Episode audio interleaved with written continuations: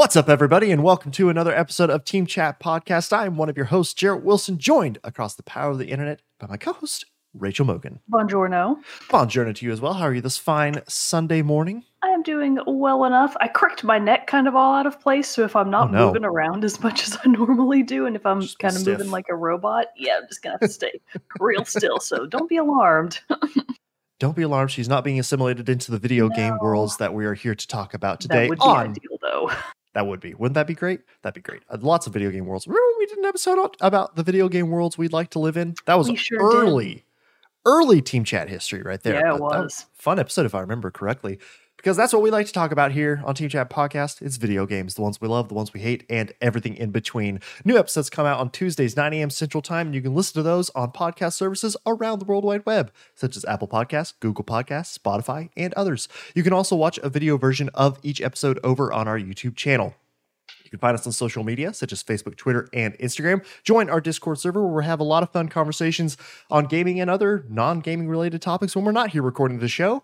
And finally, if you'd like to help make the show bigger and better, just like Zach S., Susan M., James K., Ben W., Michael B., Fuchsia Rascal, Andrew M., Michael S., and Brandon W. have done, you can head over to patreon.com/teamchatpodcast, where for as little as $1 a month, you can support the show. And in return, we'll give you cool perks like getting the episodes early before the general Tuesday release and access to a private channel on our Discord server, the Rogues Gallery. Additionally, patrons at our $5 tier also receive 2 weeks early access to Team Chit Chat, a subsidiary show to Team Chat Podcast, where Mogan and I talk about things that are not gaming related at all. So you can kind of get a chance to get to know us a little bit better on our opinions and thoughts on things not centered around video games, because we do have some other interests other than video games and stuff like that that we like to talk about every once in a while. So you can check that out. And then after that 2 weeks exclusivity, they are released out in the wild for the general public to enjoy.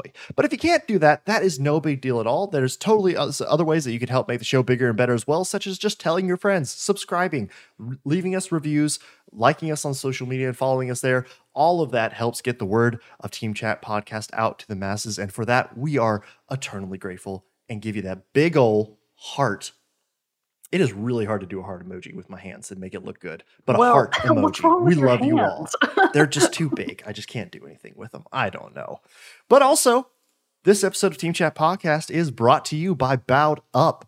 Bowed Up is a modern Asian brand that combines traditional bao techniques with more modern and Texas-inspired fillings. Their goal is to provide a very convenient experience with satisfying food. And I don't know about you, Mogan, but I have been very satisfied with all the Bowed Up that we have eaten. It has been delicious. One of our live episode that we did last week, they supplied us with some grub during our episode, and my God, it was just some damn delicious stuff. I had a brisket bao, so good. Pork bao, chicken bao, fried chicken. You had some noodles and tofu. You know how breakfast is like split right down the middle between, okay, it can either be healthy, like eggs and fruit and stuff. Right. Or it's perfectly acceptable for it to just be various types of cake that you're eating and calling it breakfast. Bowed Up has a Nutella bao. Oh, man. I want to get that one next. It's supposed to be like a dessert bao, I'm sure, but I'm thinking, man, that could be a breakfast bao. Oh, for sure it could be. It's got like Nutella. Nutella pancake. It's just a biscuit filled with Nutella. Exactly. I think they also have one that's like an egg custard, which is really common in a lot of in a lot of Asian desserts, but I don't know. Like, I've been too scared to try it yet. So, the menu of Bowed Up is our oyster. We can try it out and try out all these delectable treats and delights and delicious foods that they have for us over there at Bowed Up. So, it's in the Austin area. So, if you're here in Austin or in the surrounding areas, go try out Bowed Up and tell them Team Chat sent you. Yeah, I don't know what that'll do for you, but you can just tell them that. Just tell them. Just tell them you're good friends. Your good friend sent you to try out some good, delicious food. But before we get into the main topic of the day, we do have to do what's new and coming out soon in our Moment with Mogan. All right, just in case you missed it, because the last two episodes have been a bonusode and a live episode. So out already as of March 4th, Ar nosurge, it could be No Surge, no idea, Ar nosurge DX and Ciel No Surge DX both came out for the PlayStation 4, Switch, and PC. I assume those are JRPGs based on the fact that there are two being released side by side, and they have a very stupid shared name. Loop Hero is out for PC. That's Loop Hero. Sea of Solitude Director's Cut. God, my stupid gaming schedule is so packed right now, but I really want to play Sea of Solitude. Anyways, the Director's Cut is now out for Switch. I believe they announced that at a Nintendo Direct a long-ass time ago. 2 Point Hospital Jumbo Edition is out now for PS4, Xbox One, and Switch. And then as of today, March 9th, the following are out. Apex Legends for the Switch. It's finally here. Party all the time. Me and Just Mike Plays. We're going to be dropping. Oh, you're going to be dropping on the Switches. There. I'm very excited about that. You can miss me with that drop. I'll be on the sidelines like cheering for you. Good. We'll get Bro Mogan to play too, because he said that I found out in one of my streams last week that he actually really likes the game, but then said that you and Cody were just like, no, we're not playing with that with you. Yeah, not interested. So yeah, get Bro Mogan in there. Also on March 9th, we've got Genso Sky Drift for the PlayStation 4. On the 11th, Monster Energy Supercross, the official video game 4. That's quite a name, and it makes me suspicious that they had to title it the official video game, but I guess it is for Monster Energy drinks, which is this game sounds confusing. Anyways, it's for PlayStation 5, Xbox Series X and S, PS4, Xbox One, Stadia, and PC. So everything except Switch. That's really funny. And then on the 12th, we have Crash Bandicoot 4, It's About Time, with its PlayStation 5, Xbox Series X and S releases, and on Switch now. So if you weren't able to pick it up when it came out on PS4, it's now out for next-gen consoles and the Switch. And then rounding out the end of our week, we've got Kingdoms of Amalur, Re-Reckoning for Switch, and Mundaun, M-U-N-D-A-U-N, for PS5, Xbox Series X and S, PS4, Xbox One, Switch, and PC. And that's everything that is out now and coming soon. Very nice. So today, we have the exciting first impressions of a game that was just released, or I don't know, could be even full review at this point, depending on how much Mogan at least has got through the game. Not, trust me. First impressions it is then of the newly released Bravely Default 2. So excited to talk about this one. Well, let's just jump right in, because I know you've been playing it. I have played the demo, played for a couple hours in the demo. So I have some thoughts. On the outside, I was just saying, obviously, this style, Bravely Default games and stuff are not in my general field house of games that I play, but I wanted to be able to be knowledgeable and, have an idea of what's going on for the episode, so I played through the demo and stuff like that, so we can get to my thoughts as we go on, but this is definitely it. Mogan, tell us and explain to us what is going on, what is the haps? I mean, I knew Bravely Default 2. I've known for 1,000 years, for as long as I've known Jarrett, that this type of JRPG not his jam, and that's perfectly okay. It's like how Apex Legends is not my jam. This is not. That's not okay. But I commend you for actually bothering to play the demo. I actually saw you. I saw your little thingy, the notification show up on the Switch, and I was like, oh, he is playing it. Wow. Hearts feel with pride, he's trying. Yeah. I was like, good for him. I hope he makes it a little ways in. I feel like I made good progress. I have a good understanding of what's going on, I feel like. And for those of you that don't know, the demo is actually kind of long. It's at least a few solid hours of gameplay. So if you do want to try to get just a feel for what the general game is, the demo will definitely do that for you. So pick it up. It's in the Switch shop right now. No harm, no foul if you don't like it. Yeah, I think it's a 5-hour timer on it. Yeah. But then you can just replay it and load a new game in the demo and play it as many times as you want. So yeah it's pretty extensive. It's a great way to... If you're not familiar with the Bravely series, which I assume that a lot of Switch gamers probably aren't, because not everybody that owns a Switch now bothered to pick up a Nintendo DS or a Nintendo 3DS, which is where Bravely Default 1 and Bravely Default End Layer...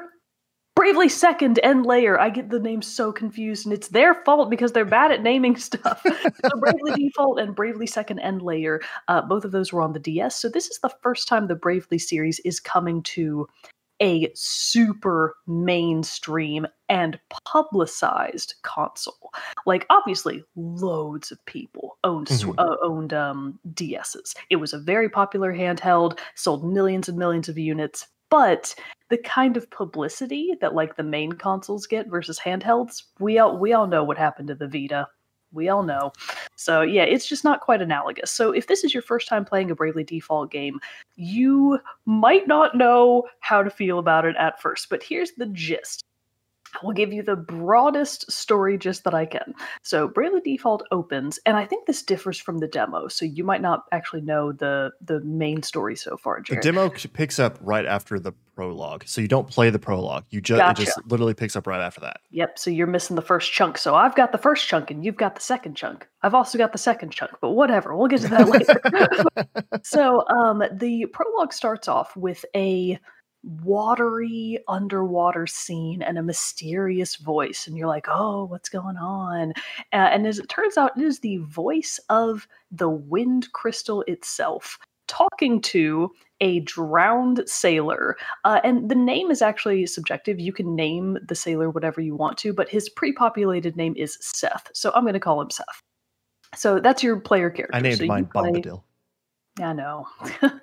Anyways, you play. Just lays over that. Okay, fine. Yeah, that's a dumb name. You play as either Seth or Tom Bombadil, depending on your persuasion. What if those were the only two options? What That'd if it were awesome. Like a drop-down menu and it's like you can name him Seth or Tom Bombadil? There are no other choices. Yeah. That would be pretty funny. Anyways, that would be hilarious. So you play as Seth, and Seth has quite literally drowned. You find out in the prologue that his ship was hit by a massive wave while they were out at sea. It totally destroyed the ship and washed him up on shore. But technically, he died. He was drowned along with all the rest of his crew. He's not like a captain or anything. He's just a normal sailor.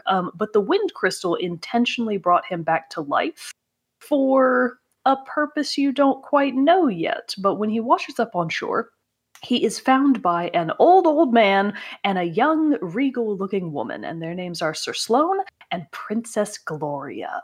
So this gets you the start of your initial cast of characters. Now, after the prologue... Can I interject a quick question? Sorry. Of course.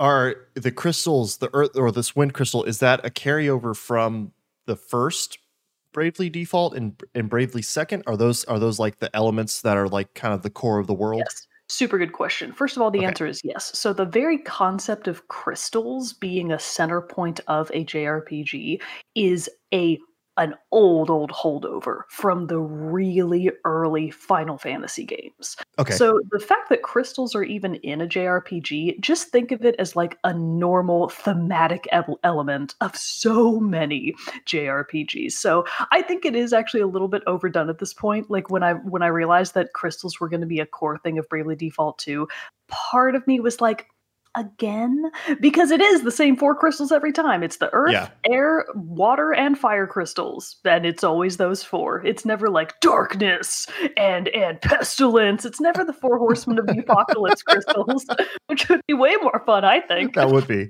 But anyways, yes. So the premise is that there are four crystals in the world that used to be under the stewardship of Princess Gloria's kingdom. So I think that her family, I believe, had like not necessarily dominion, but like guardianship over the four crystals, as I understand the story so far, because she's actually in possession of the wind crystal. She like inherited it as part of her family stuff. But Princess Gloria's backstory is that her kingdom, Musa, has been totally destroyed 3 years prior to when the game takes place.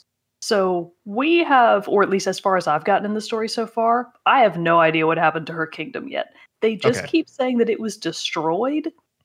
What that means as far as, okay, was there a plague? Was there a massive earthquake?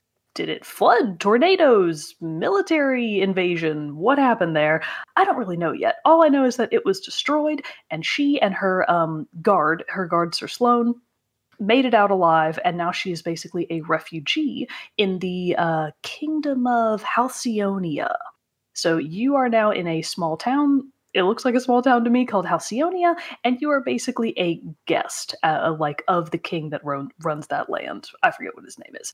That's way too much words to tell you that the core of Bravely Default 2 is a conflict surrounding these four crystals and the five kingdoms that make up the world of, oh, they named it something real dumb this time.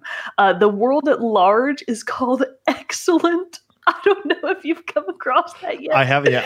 The only like territory name is like this one city that the demo starts you off at. I think you're in Savalon right now. Right? I am in Savalon. Yeah. Yeah. So, so in Bravely Default, I think the world at large was called Luxendarc, which loved that name. I thought that was really fancy. And this time it's Excillant or Excellent, but it's spelled like EXCILLANT.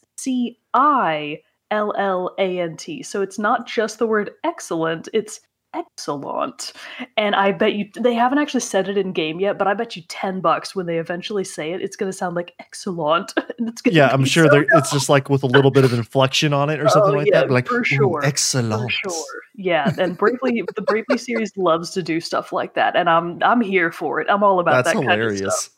So yes, it takes place in the various kingdoms of the world of Excillant. The other characters that you come across is in the prologue. Shortly after Seth washes up on shore, Princess Gloria and Sir Sloane just kind of like become acquainted with him. And then they're like, all right, we see you're alive now. Peace out. And they leave. So they don't immediately join your party. So Seth goes out to do some more random quests. You don't know what he's doing. It doesn't matter. But the point is, he gets in a little bit over his head with some enemies, and two randos show up. And those randos are the other two characters in the game. They are Elvis, a Scottish brogue of a midge. He's a Scottish. I mean, they don't call him Scottish, of course, because there's no Scotland in this game. Right. But he has a very heavy Scottish accent, and his default outfit, his freelancer outfit, looks like an almost traditional Scottish garb, because he has like the Argyle socks, the boots, the tartan pants, like the scarf. He very much is styled and sounds like a Scotsman. So, notably, at least the way that I read the way his features are, he appears to be older than the typical cast of characters that the Bravely series gets. Because with the other characters, and this is also the same in Bravely Default 2, with Seth, with Princess Gloria, and with the fourth character, Adele, who is a hired mercenary, hired by Elvis to protect him on his travels, because he's looking for something. You know that he's looking for something, and he's got this mercenary tagging along with him, keeping him safe, because he's great at magic, but he's real squishy. He can't take a hit. Yeah. So that's what Adele is for. But where was I going with this? Something about... Oh, sorry, go ahead. All I was going to say is that Elvis looks a lot older than Adele and Gloria and Seth do, which is radically different than the four characters from the previous games, who all looked and behaved very young, like early 20s max, probably older teens. But I'm sorry, what were you going to say? So I just love about Elvis's, other than the, like, I was not expecting him to have such a huge Scottish accent when he started talking. I was like, what? He just kind of like it's threw very me off. Because you know, I don't know, just everybody normally has like either like a very soft tone, I feel like, in like JRPGs normally, like even like very smooth talking and everything like that, and then his just a very just like harsh, strong Scottish accent. I just was not expecting that at all. But then also just his fedora and ponytail though. Yes. Oh my god. So yeah, like from a character design perspective, it just made me laugh the whole time. I just kept expecting him to be like, "Milady, milady." He absolutely has kind of that personality too. He is so funny. So the other things that you need to know about him are that he does have like the chin strap beard. Hysterical. So he's got like a half down, like a ponytail of gray hair, gray chin strap beard, and then his mage's outfit is like a long black trench coat kind of looking deal with yellow accents. So he has like a yellow ascot and a yellow stripe around his hat, which is just fantastic. I'm just saying, I've seen people cosplay Elvis without knowing they were cosplaying Elvis because it's just how they were dressed. It just made me laugh. It's really funny. But yeah, actually, I guess we can start with more of the story stuff or with more of the game mechanics. But since we're already on the subject, I kind of just want to talk about the cast of characters. Sure. Because the characters are one of the most important parts of the Bravely series. Obviously, plenty of people play it just for the combat, just for the turn-based mechanics are really interesting, and they're very interestingly done in Bravely as opposed to other similar games. but the characters are where the heart of the game lies. Cards, baby! So without a strong main and supporting cast, it's not going to be quite as fun. So I'm just going to go through briefly, and we're going to talk about what'd you think about this character? You know, do you like him or dislike him? So starting with Elvis, since we're already on the subject. Sure. Love him. I love Elvis. I mean, awesome. He's such an odd character that I have to say, I'm intrigued by him so much. So he's notable for a couple of different reasons. One, the fact that he's older. Two, the fact that he's a scholar that seems to be at odds with his love of, I would gather, drinking and partying, because every 5 seconds he's like, where's the nearest tavern? And you're like, chill out, Elvis. It is 10 a.m. We just got started today. He's like, it's 5 o'clock somewhere, laddie. Yeah, he has a very bombastic attitude to go along with his bombastic accent. And the way that he behaves in game is just really funny. And he's kind of analogous to Ring a Bell from Bravely Default 1. He didn't really have a character archetype that would suit him from Bravely Default 2. There really kind of wasn't that type of character. Anyways, whatever, because you and Tiz were both very much like sweet little cinnamon roll boys. So Elvis is fascinating. I love him to death. I will say that you meet him. So this is kind of unique. You meet Elvis, and he already has, him and Adele both, they're already quite a bit higher level than Seth is. I keep wanting to call him. I noticed that in the demo. He's like already a level 11. Both of them are, I think, and you're like 9, something I want to say. Yeah.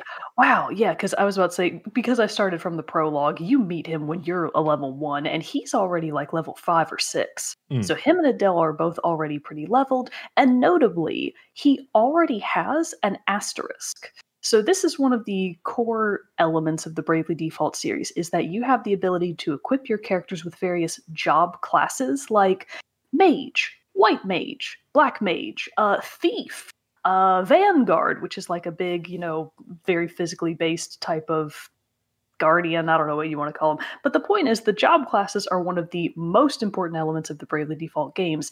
And normally, the only way that you can acquire more job classes is by defeating someone that has an object called an asterisk. And it's basically like a little physical stone that then gives you the ability to take on the attributes of that job class. So they're asterisks, oh God, it's so hard to say. They're asterisk holders. And for whatever reason, Elvis already has the Black Mage asterisk, which is actually a little bit notable because normally when you start these games, your default job class is freelancer. So because of the fact that he starts with the Black Mage asterisk, I'm really hard time trying to within myself switch him off of Black Mage, because I've got about 5 job classes now, and I'm like, but he's the Black Mage. It's who he is. His voice lines, that's because it's what you're introduced to, you're like, oh yeah, that's his job class forever. So I'm really struggling to put him on other job classes, but I've been trying. And I think part of the problem is that no matter what outfit I put him into, none of them look as correct as the Black Mage outfit does. But yeah, that's Elvis, and he's incredible. I'm actually where I got to in the demo, I unlocked an asterisk and was able to get a new job class. Yeah. Which one did you get? I think it's spoilery if I say. Oh, I'm going to talk about it no matter what. Well, it's in the demo. It's in the demo, I guess. So, Bard. Oh, they put the Bard in the demo. Okay, because there were 2 versions of the demo. The old one that I played and the new one that you've played. Actually did not finish the first demo because it was really fucking hard. It was so hard. And some of the feedback from the first demo was, you guys made this game too hard. And they were like, oh shit, okay, we'll scale it back. So I mean, I definitely had some had to redo fights and stuff a few times, got a few game overs and stuff like that in just doing the demo. And I mean, granted, that makes sense because I'm not familiar really with turn-based fighting games in this style. So it makes sense I would make mistakes and die. But I was also like, this feels hard for a demo. It's actually pretty hard. We'll talk about that later. So the other characters are, along with Elvis, is Adele. And for the life of me, I cannot decide where I think her accent is from. What's your best guess? I honestly don't remember it that well. So I don't really know if I have it. I assumed all of them were all just like English accents. Well, so the thing is, depending on like when she speaks, Adele occasionally sounds like she also has a light Scottish accent. Mm. And I just can't figure out if that's where she's supposed to sound like she's from, or if it's just the voice actress like doing a certain affectation. I don't know what's going on there, but it sounds really nice. Adele's voice actress, it does a really good job. Adele's a fun character. She's kind of hard for me to pin down right now because according to the sections that I've played, Adele's motivation for being part of this party is she's following Elvis around because Elvis is paying her, for starters. It's a good, she's good at fighting and Elvis is paying her. But the reason that she wanted to accompany him in the first place is he's traveling. And she's looking for her missing sister. So I don't really know anything more about it beyond that right now, other than that Adele's sister is missing. She has no idea where she is. She's traveling around with Elvis because it's the only way that she can afford to travel and search for her sister at the same time. So that's kind of as much as I know about Adele right now. She has kind of an older sister, like sort of playful personality. She's a little bit serious, but not super serious. So she is always kind of acting as the character foil to Elvis, trying to like rein him back in. But she's definitely not overbearing. She doesn't come across as like the naggy archetype or anything like that. Mm-hmm. So I'm really all about Adele. Her default outfit is so cute. Her freelancer outfit. She has like this cute little blue top and like these fun flowy white pants. She looks very much like a thief. But I don't like that's not her job class. She's just a freelancer like the other ones. So she just kind of looks like that. And she also notably has white hair. Mm-hmm. I don't know what is up with Bravely Default 2 and these white-haired characters, because I'm running into them everywhere. Presumably you will too at some point, maybe if you keep playing the game, but you probably won't, so that's okay. But anyway, so those are the first two characters. The next one, of course, is Seth. Seth kind of has... He's just new Tiz. If you've played Tiz being a character from first Bravely Default. Okay. If you've played Bravely Default 1 and 2, because he's in both games, he's just new Tiz. And that's both a good and bad thing. Because Tiz's character is that, honestly, if you don't get super far in his character arc, like if you didn't finish the game, Tiz can come across as kind of boring. Because he doesn't really have a lot of... You know, he's not... super emotive like Elvis is. He's not really expressive in ways that other characters are because he's kind of shy. Tiz was always kind of shy, kind of quiet, very much just like, oh, okay, well, you tell me what's going on and then we'll kind of go from there. And that's absolutely the same way that Seth is. But his character design is so gosh darn cute. You can't help but love him. He's adorable. So his little sailor's outfit when he washes up on shore, he has like this jaunty red sash and these cute little pants and little knee-high boots and a puffy sleeve white shirt and a little vest. And it's just like, styles of the day for the sailors. They made him so cute. So he's adorable. He's very much like the sweet little cinnamon roll boy that Tiz was supposed to be and that you also was in Bravely Default 2. So... I'm not going to complain too much about it. I will say that his motivations right now are very mysterious. So Seth has been chosen, you learn in the prologue, as like being blessed by the wind crystal. He's #blessed. So This really sets him apart. And like, you can tell that it's a big deal when Sir Sloane, Gloria's guard, recognizes that, oh shit, Seth has been blessed by the wind crystal. This is a big deal. Because Sir Sloane's whole deal is that 50 years ago, he was part of the 4 Heroes of Light, which is, again, a total recycled thing from Bravely Default. In Bravely Defaults 1 and 2, you were playing as the 4 Heroes of Light as you try to go around and fix the crystals, blah, blah, blah. Sir Sloane apparently also did that, but in some other context. You gather that it's loosely related to the crystals. You're not really sure. But so Sir Sloane was a Hero of Light. Now he's old and retired. He's like, ah, it's not my turn anymore. You're the new Hero of Light, kid. You're blessed by the Wind Crystal. So Seth is like, okay. But you can tell that Seth is just kind of like along for the ride. He washes up on shore. Princess Gloria and Sir Sloane find him. He gets blessed by the Wind Crystal and he's like, okay. Yeah, I'll just go along with this. He doesn't really have. This is my lot now. I guess I have to go along with it. Yeah. And Sir Sloane even kind of puts this really heavy burden on him right off the bat. He's like, "Listen, kid, I'm on my way out, as you can see by my very, very oldness. I'm gonna need you to take care of Princess Gloria and literally dedicate your whole life to her. Your job is to guard her with your life."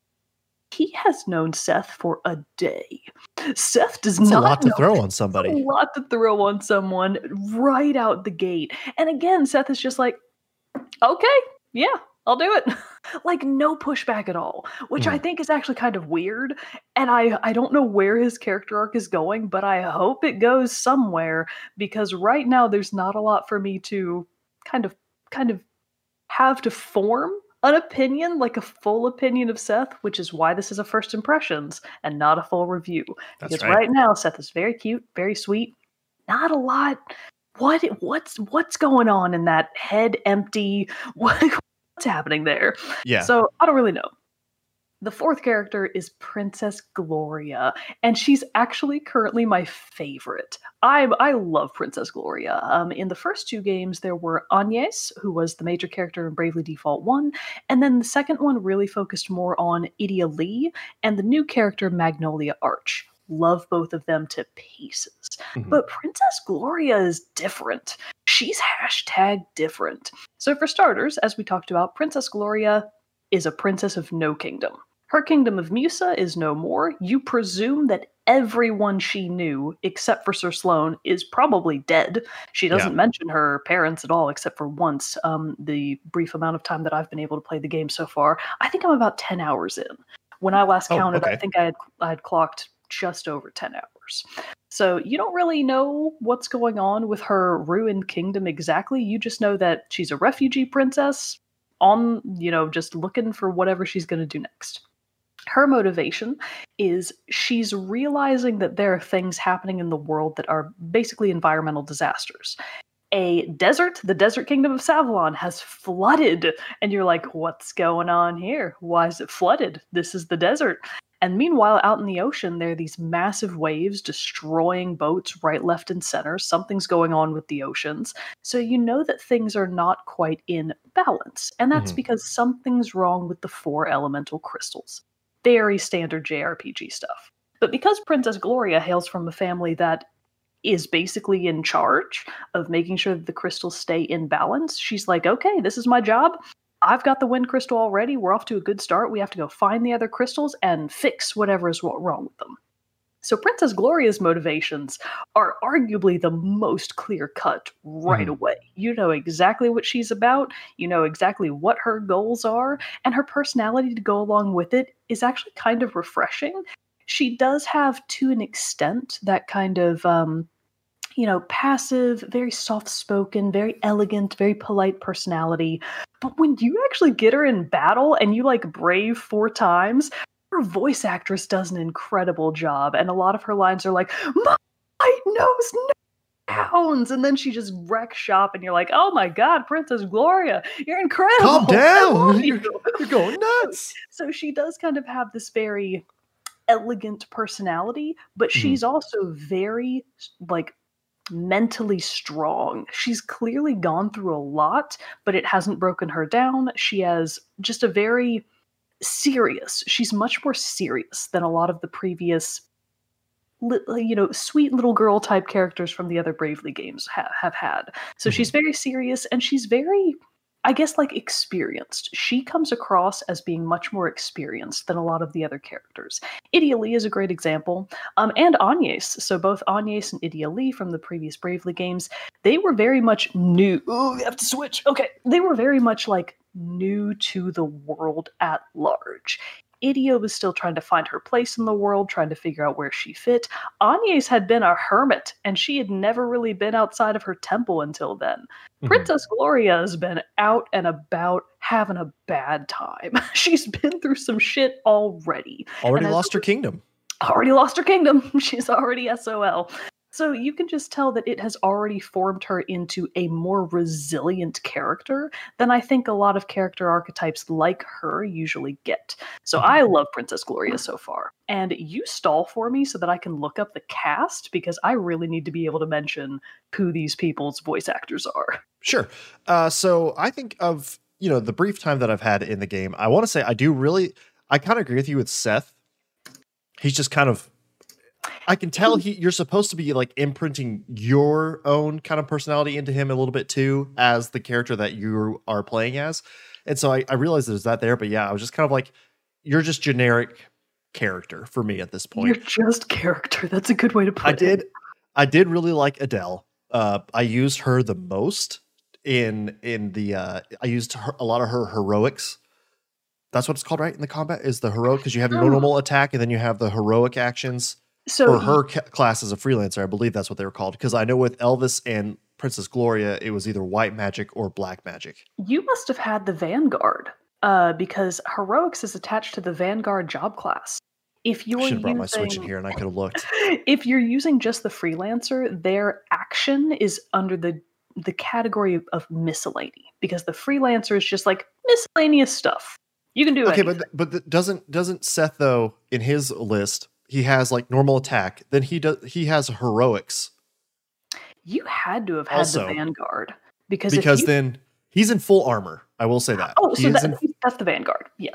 Okay. So he was set up as Vanguard. Then I don't know what she was then, because she had some. I think she was mage. She was mage. Okay. So Adele was mage. Princess Gloria had a bow and arrow. Oh, okay. And then but also could use white magic. Elvis had like a shield and a cudgel looking thing. Gotcha. And could do black magic and white magic in the demo. Interesting. Okay. So, very interesting. So I liked Adele because she had this one really strong attack that like was knocking people out. It could bust through their default stance. Oh yeah, because your job classes would have been further advanced than I think where mine are currently at. Yeah. Nice. So okay, well then I would imagine where are you then at this point? Because I don't want to say too much like in what I've done and like spoil things for you.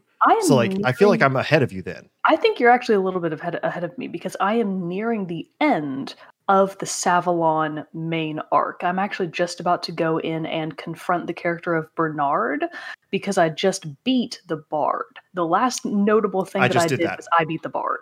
I beat the Bard too. So first of all, Orpheus, what'd you think about him?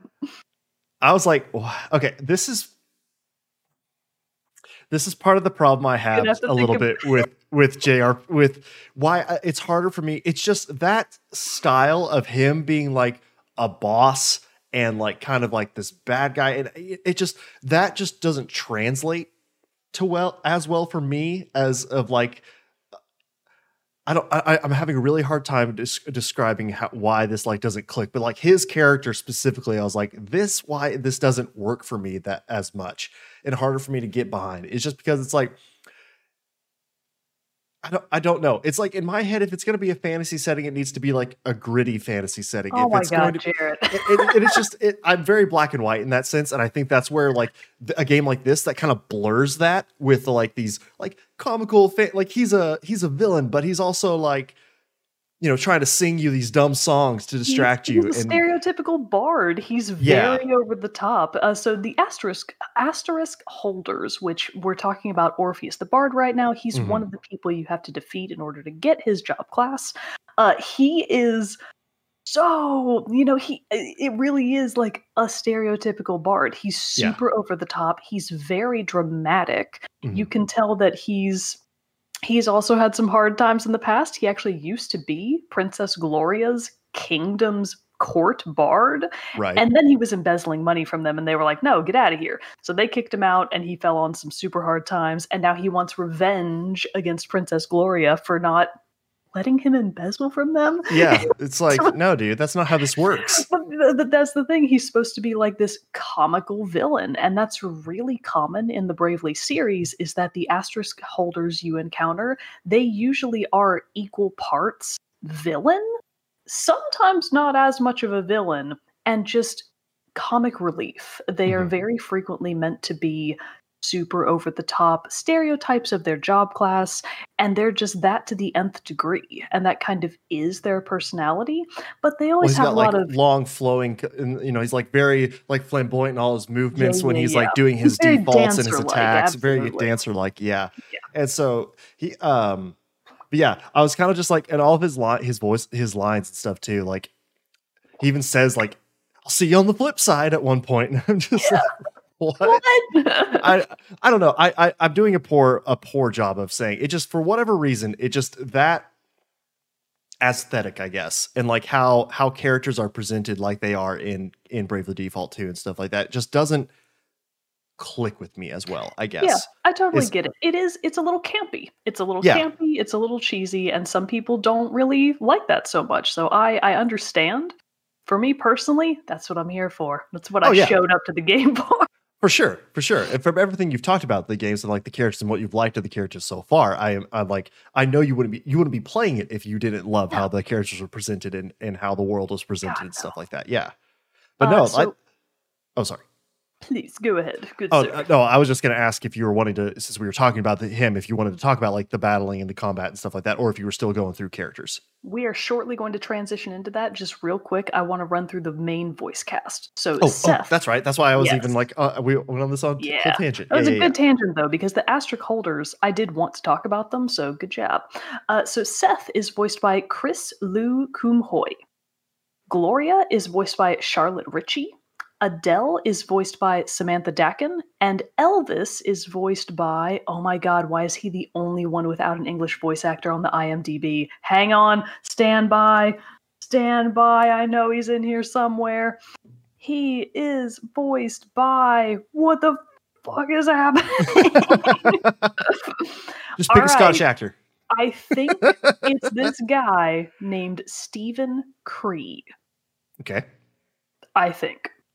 It looks like that is maybe correct. I hope it is, because if it's not, my bad. Hang on, let's check his IMDb. Scottish film actor is what it says. We're off to a good start. Oh god, this does not look right. Okay, it may or may not be Stephen Cree. Don't quote me on that. Why is this so hard to find? Maybe because it's new and it just hasn't been updated yet. But yeah, even on his IMDb and stuff, it's not showing that. All right, well, in the Japanese, it's Kazuhiko Inoue. Okay. In the English, though, great job. Don't know.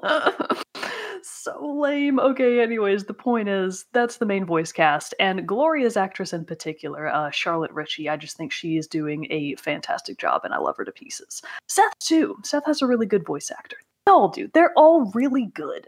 That's what you can say about it. So I will say I was surprised, having not played any of the previous games, that it was actually fully voice acted. Yeah, so I anticipated it was just going to be like reading and stuff like that, which is what I've experienced more often than not.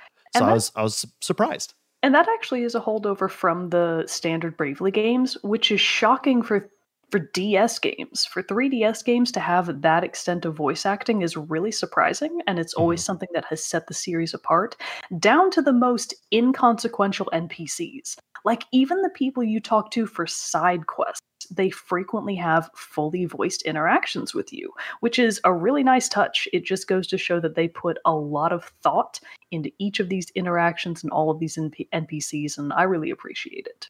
Nice.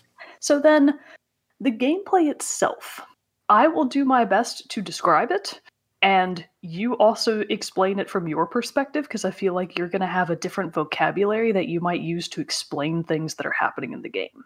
Okay. So Bravely Default is based on a combat system that is turn-based, of braving and defaulting. It's a very on-the-nose kind of game. They don't, hide the mystery from you. It's right in the title. So this is actually something that you would be familiar with to a certain extent if you had also played Octopath Traveler, because it's kind of the same team. Yeah, their combat systems felt similar. Yeah, they're pretty similar. So if you've played any recent major JRPG, Octopath Traveler, and any of the Bravely Default games, you'll totally know what's happening. So braving is basically where you start each combat interaction at 0 brave points. If you default, which is you guard, you just guard instead of taking an actual action that turn, you gain one brave point. And you can gain up to 3 brave points by defaulting 3 times in a row, or in any combination of defaulting.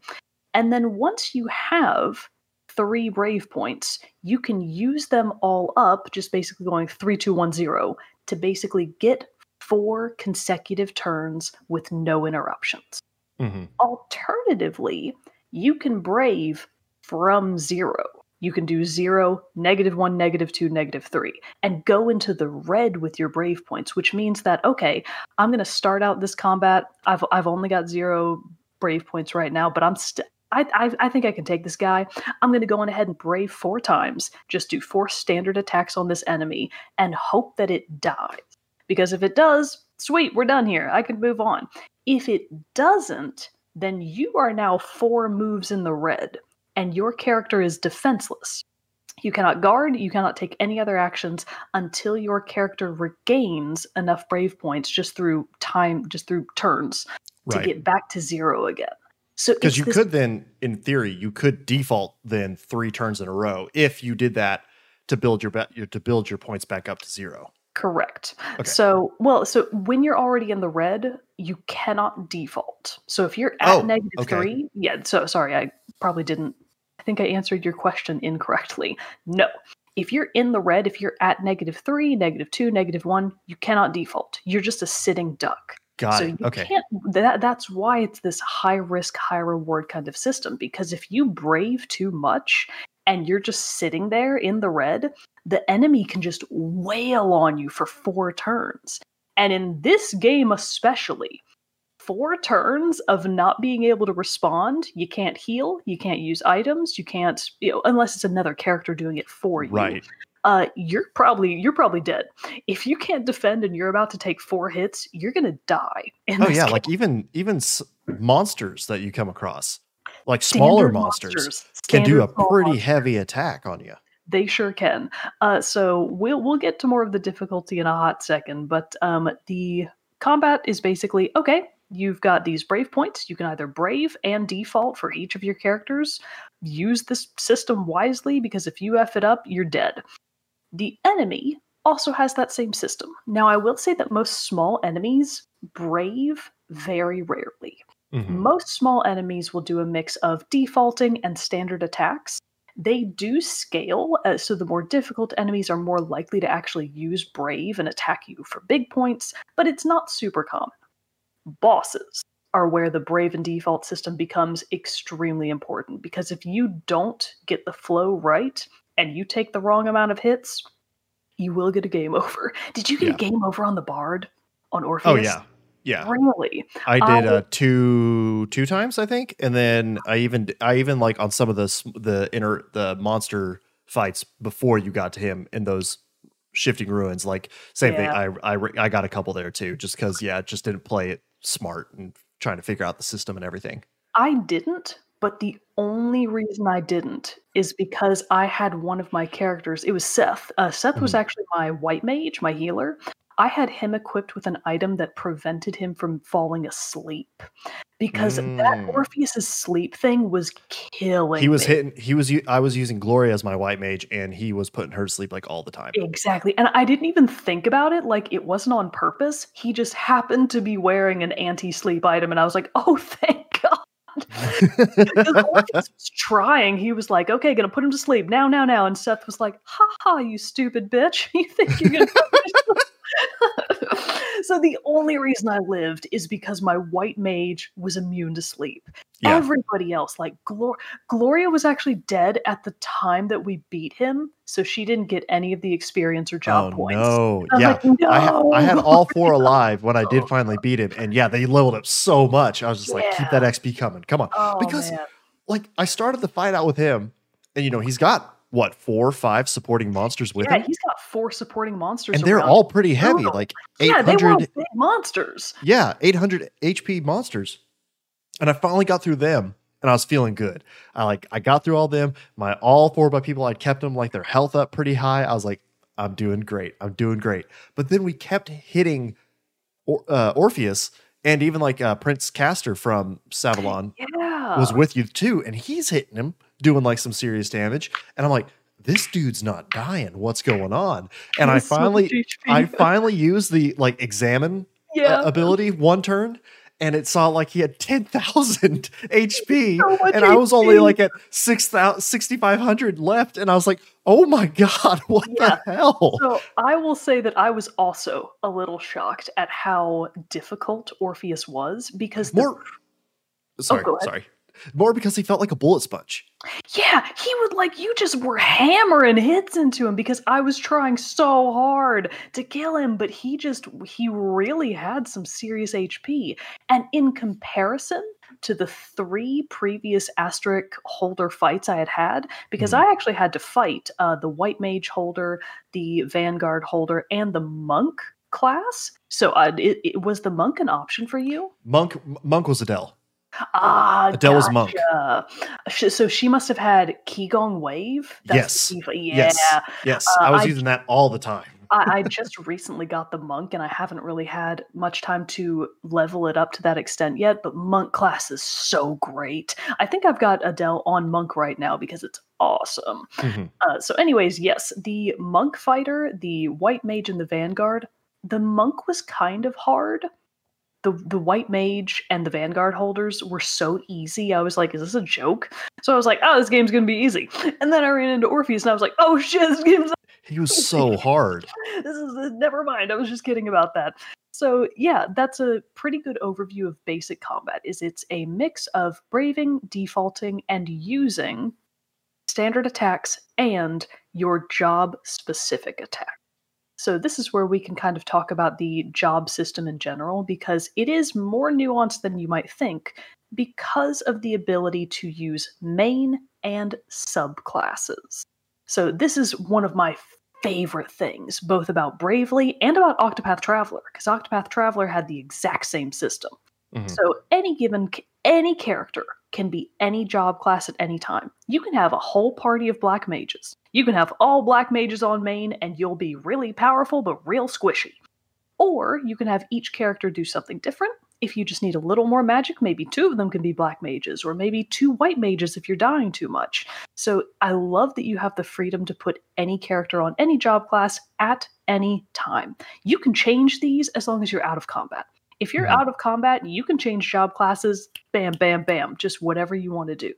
For the main, the subs, though, are where things get really interesting. Because when you have a character on a main job class, let's say, for example, Elvis is a great example of this. So your job class levels up along with you, but it levels on a different system. So you have your main experience points, which are just your general level. And then you have your job class level. And depending on how much you have actually bothered to level up a job class, your character might be incredible or shitty at that job class, which affects what kinds of powers they're actually able to do. So if you start off as the basic black mage and you're level 1, you only have fire. Fire is your only magical ability. That's it. At level 2, you get blizzard. At level 3, you get thunder. At level 4, you get poison. At level 5, you get blizzara. At level 6, you get fyra. That was actually out of order. You get fyra, then blizzara. And then at level 7, you get thundara. At level 8, you get asper attack. But this is what's important. The 6 starting ones, all those magic attacks I just listed, are main attacks. You can only do them if you are the black mage on main or the black mage on subclass. However, Asper attack, that 8th item, that 8th power that you get by leveling up that job class, is a passive ability. And this is where the system gets fun. Because a passive ability, once you unlock it, you can equip that passive ability to your list of abilities and use it even if you're not that job class. So now that Elvis has Asper attack, which is basically when you attack somebody, you get back MP in return, which is really helpful if you're trying to keep up your MP because most of your special abilities cost magic points. Right. So now he can be the monk on main and he can be the vanguard on sub, and I can still equip that special passive from the Black Mage as one of his abilities. So helpful. That's very nice. Other passives that kind of unlock with him as well are Lunar Powered, which means you have stronger magic at night. And this is where this is where you start to see the threads kind of start to connect. The White Mage has a different ability called Solar Powered, which is, your restorative power, your healing power is stronger in the daytime. So if you had leveled up a Black Mage and a White Mage on the same character, you could combine both and have them be Solar Powered and Lunar Powered and have Asper Attack all in the same character.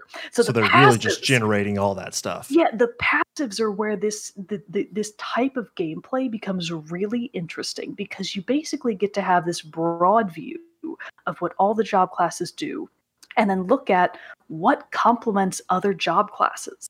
It doesn't make sense to have the Vanguard's defensive passives on the Monk. The Monk's not defending. That's ridiculous. But maybe your Monk actually does need a little bit more MP.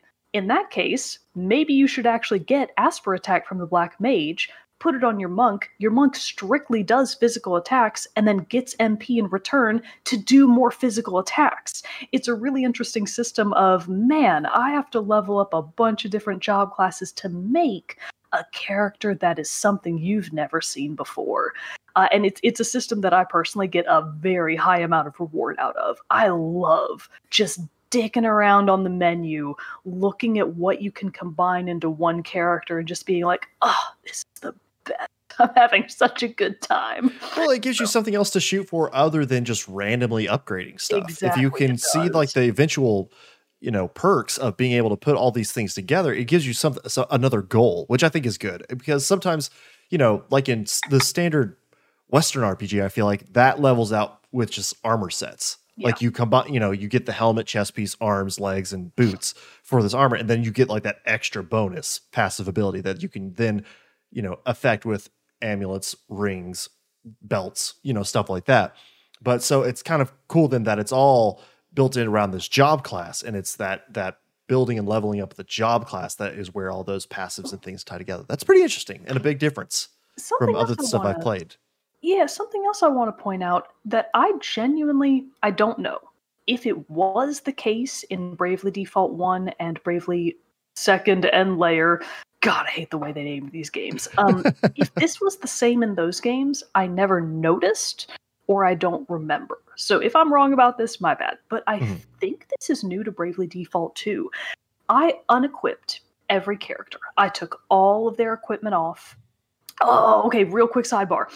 Equipment. Equipment is very important because different job classes excel at certain types of equipment. For example, the Black Mage has a really high efficiency level with staves and with staffs. Not so much with swords and daggers. The Vanguard, great with swords, great with shields, incredible at stuff. The Monk does best with no weapons at all, baby. The weapons are these. So different equipment does have different efficiency levels depending on which job class you currently have a character on. Just wanted to say that real quick. Okay. So I unequipped every character of everything. I put them all on the basic freelancer job class, which is basically no job class. You're just kind of a well-rounded character. You're kind of good at everything and you kind of suck at everything also. I noticed that there is no difference in base character stats if you have no equipment on and no job class. It only depends on level. For example, Gloria was level 9 at the time, and most of her base stats were 32, 32, 32, 32. And then her HP was like 895 or something like that. Yeah. Seth, Elvis, and Adele were all level 10. Their stats were exactly the same. 100% the same across the board, which I don't think was the case in Bravely Default. Again, I could totally be wrong about that. I could have not had equipment unequipped or something like that. But I thought that was really interesting because it means that there is no inherent skill that any one character actually excels at. It means they are blank slates. And everything that you do to them to increase or decrease their stats is 100% up to equipment and job class. And that's it. I think that's really nice because it means that characters like Gloria, who are, she's your white mage, she's your healer, no, she's not. She's exactly the same as the other characters. And if you want to put her on Vanguard and give her two axes and just have her go to town on people, she's exactly as capable of being able to do that as Elvis is. And it also means that Adele is just as much a black mage as Elvis. So I think it's a really interesting equalizing system that I personally really appreciate. That's pretty cool. That's pretty cool. But it's interesting then that with that being the case, that they are all these blank slates, that you have the reservations of switching Elvis because of just how his character is. It's just his, you meet him in that outfit. It's his personality. Yeah. It's just who he is, you know? So I'm sure I will eventually break out of it in the pursuit of passives from other job classes to make him the ultimate black mage. So make him the best he can be. Just the best he can be. So it's a really intricate system. I really enjoy it. And this is one of the best things about it.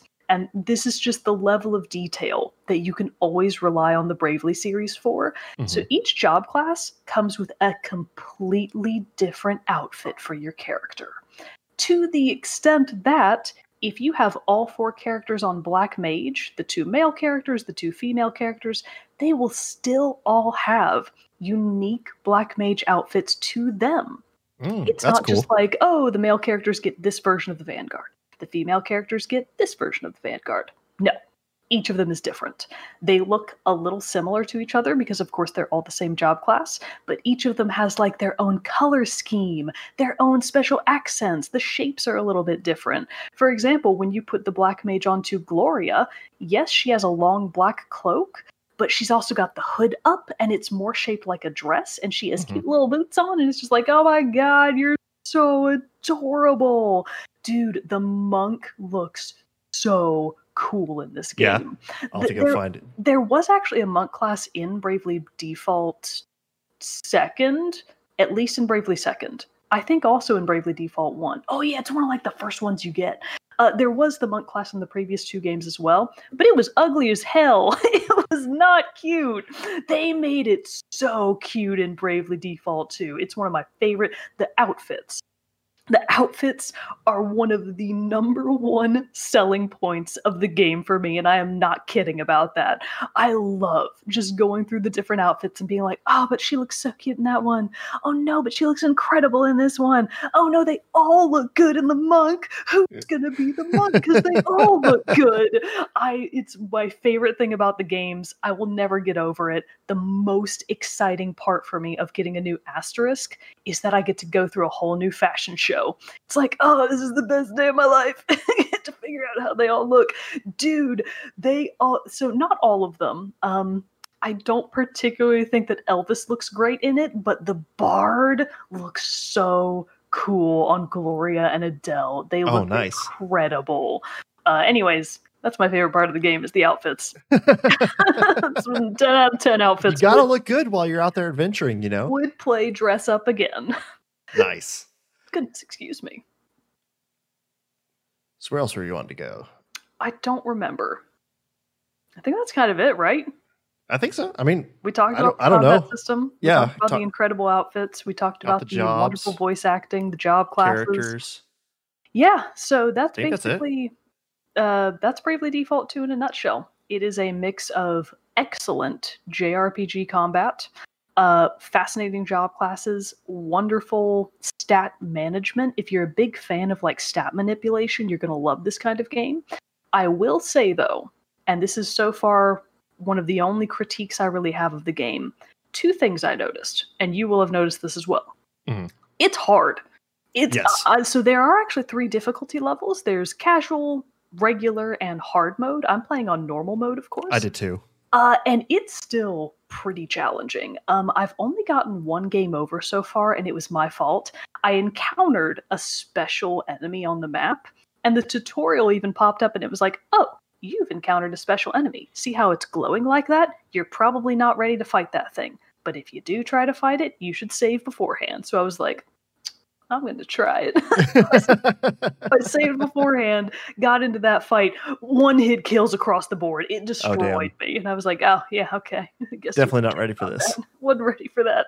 So, but outside of the special enemies, even regular ones are hard as shit. Mm-hmm. Not all of them. Some of them do eventually become really easy, but the game gives you a really interesting... Oh my god, I can't believe I forgot to talk about this. Situated. The way that you encounter enemies on the map is different than it was in the other Bravely games. This is like brand new to Bravely Default 2. So in previous games, and in many, I would even hazard to say most, in most JRPGs, you fall into combat through a randomized system. It's usually based on the amount of ground you have covered, and then all of a sudden, just bam, boom, you're in combat. And there's usually like a little break in the scene, and the scene shifts, and the music kicks up, and you're like, okay, we're in combat. But you don't see that before it happens. In Bravely Default 2, you do. Small enemies are just out and about on the map. They're just walking around. You can physically see them. They are everywhere for starters. There are many of them. But by virtue of being able to see them, that also means you can avoid them. If you can go around a character and it doesn't physically see you, it won't try to engage in combat with you. Alternatively, if you do just face an enemy head on, they see you, you see them, cool, you're evenly matched. If you sneak up on an enemy and slash them to engage in combat with them, you have an advantage. If an enemy sneaks up on you and gets the jump on you, you're at a disadvantage. And smaller enemies that aren't worth your time, if they see you, they'll be afraid of you and they'll run away.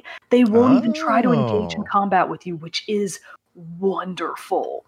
Yeah, because it definitely, in the little bit I played in the demo, I was like, quit attacking me. God damn it. Like, just like, because you just like would run into him. But then I figured out, yeah, I could dodge him. And I was like, oh, this is so much better. Just go around him. Yeah. Yeah. So it's really interesting that you can actually just see an enemy. And as long as you have a different path around them, you don't have to engage.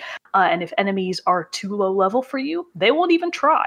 Like, I literally kind of cornered one guy because I was like, okay, I want to see if I actually pursue this enemy without attacking him. Will he attack me eventually? No, he was too low level. Every time he would turn around and see me, he would just run away again. Like, they will never try to engage with you if they see you and they are too low level for you. Wonderful system. What was the other thing I was going to say?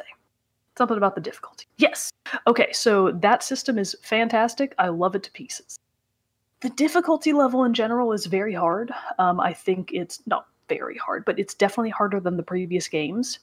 Combined with what I feel like is a less generous experience and job point system. So this is something that's kind of hard to describe. First of all, it just feels like in general, you are leveling up both your main experience points and your job class points slower than you did in previous games. Now, it's always been true that usually after about the fifth job class level up, it gets really grindy trying to get to those end of the job classes because that's where all the really good stuff is. So it's always been intentional that, yeah, if you want to get to level 10 on the Black Mage, you're going to have to really try. You have to really be committed to that job class. So that's been normal. But it still feels like I am leveling up very slowly with with all of the job classes after a certain level. So that part has sucked. It does feel a little bit more grindy than previous games, which is compounded by a different style of doing something that the previous games did. So in Bravely Default 1 and Bravely Default 2, which we're calling Bravely Second End Layer because that's what it should have been called in the first place, in the first two games, if you did a total blowout, like if you just knocked out a bunch of enemies all at once and you didn't even, and it was like the first try, you didn't even take a hit, it would ask you, like the end screen would come up and it would say, good job, want to go again, one more? And you could say yes or you could say no. And if you chose to immediately engage in another battle and won again without losing a turn, without taking damage, cool. You want to go again? You want to go for a 3 times fight? Yes, I want to go for a 3 times fight. Yes, I want to go for a 4 times fight. And if you succeeded in those and you didn't die, once you eventually stopped taking additional, or once you lost the ability to continue on with these increasing challenges, you would get so much experience. You would get a shit ton of experience, so many job points, and it was really, really easy because the game would just ask you, okay, you want to go again? Want to go again? Want to go again? Yes, yes, yes. In Bravely Default 2, it is not the same.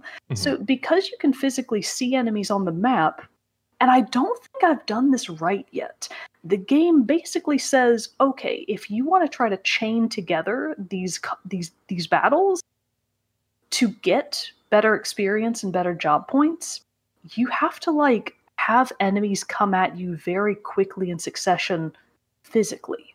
So like if I see three enemies on the main world map, I have to get all three of them to kind of rush me at the same time if I want to do three battles in a row.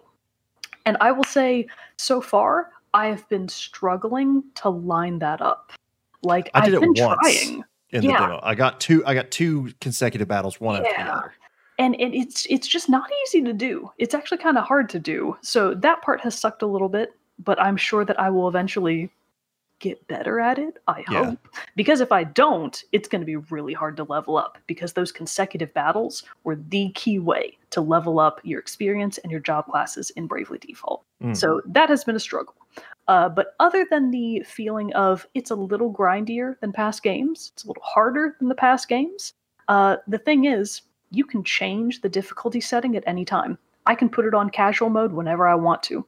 So if I'm ever struggling with a boss, I'm just going to cop out and put it on casual mode. You can't stop me. No. Player's choice. Yeah. So anyways, that's Bravely Default 2. I'm having a great time.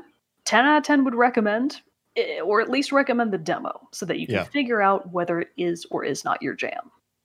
Very cool. Very cool. Well, man, that's a really great breakdown then, because I mean, obviously, like a lot, as a brand new player jumping into this and not having played any of the Bravely Default games before this, I definitely had a very big learning curve, I feel like, to understanding how the things worked and like how the combat worked and like what I was even doing and all this stuff. So honestly, if you're looking for a starter guide to Bravely Default 2, this is it. Cause you just got your full breakdown. Mogan just basically provided the walkthrough guide of getting started of the demo of like how to get started. Well, no, I'm serious. Like I feel like I could start the game now and know better of what I'm actually doing and how to like build things together and not and eliminate so much of the guesswork that I already encountered. So, you know, I feel like game. Yeah. So I feel like you did a great job breaking down all the various systems and everything that are here for this game to maybe make it a little bit more accessible for folks. So, but yeah, so that is Bravely Default 2, Mogan's first impressions of the game. If you have played Bravely Default 2 or currently playing Bravely Default 2, let us know. We'd love to hear your thoughts and opinions on the game as well. So you can do that by sending us an email, teamchatpodcast@gmail.com, or joining our Discord server, talking about it with us there, or, you know, commenting on the YouTube video, wherever you're watching, listening to the show. We'd love to hear from you. What? Oh my God, I totally forgot the most important thing. Yes. So, splice this back in. Back in. We forgot to talk about the music. I will make this very short. I will make this so short. The soundtrack for Bravely Default 2, stellar. It's so fun. It is the same composer from the first game. So Bravely Default was composed by Revo, R-E-V-O. It might be pronounced Revo. I don't know. Bravely Default 2nd, Bravely Second End Layer, was composed by Rio. Different person. But Revo is back. Revo is back for Bravely Default 2. Stellar soundtrack. I have been loving it so far. In case you're not familiar with Revo, he's a pretty famous composer. He and his band, Sound Horizon, have been in the Japanese scene for the longest time. They have also, anime fans, composed and performed many of opening themes for Attack on Titan. So if you're thinking, this kind of sounds familiar, it might be because it sounds a little bit like Attack on Titan. So anyway, the soundtrack is incredible, and you should go listen to it. Very nice. How long do you think is like on YouTube?